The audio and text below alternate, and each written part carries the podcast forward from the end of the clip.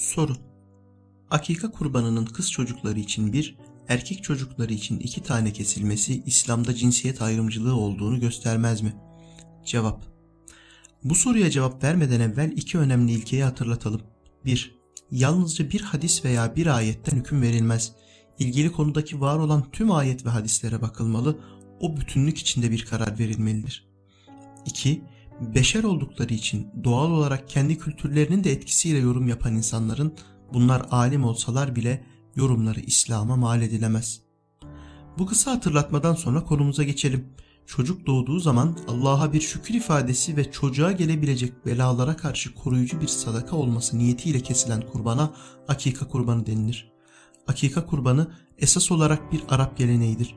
İçinde günah barındırmadığı, aksine sadaka manası içerdiği için Efendimiz sallallahu aleyhi ve sellem bu geleneğe müdahale etmemiş, kendisi de uymuştur.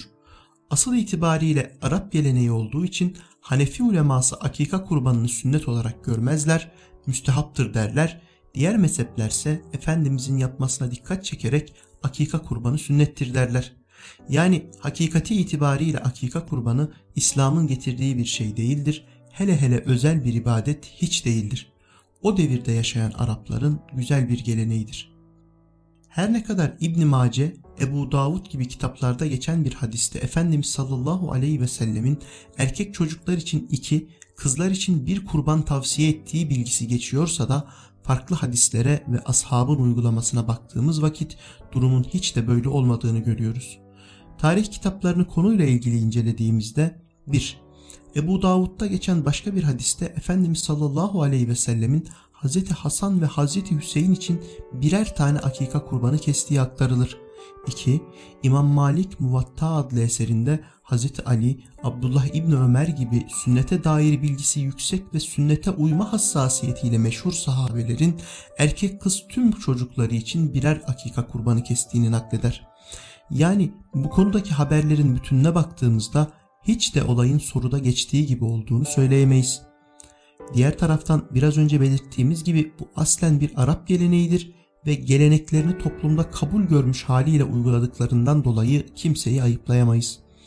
Mesela diyelim ki bir yöremizde adet olarak evliliklerde tüm evi döşemek erkek evine düşüyor olsun.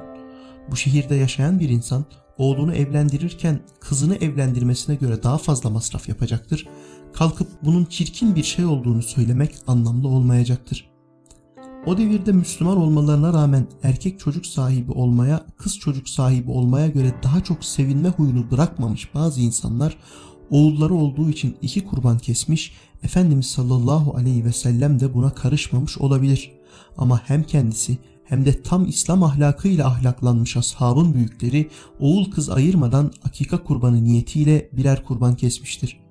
Akika kurbanı aslen dini bir uygulama değil de Arap geleneği olduğu için vacip kurban veya adak kurbanı uygulamaları yerleşmiş bulunan Anadolu'da da hemen hiç uygulanmamaktadır.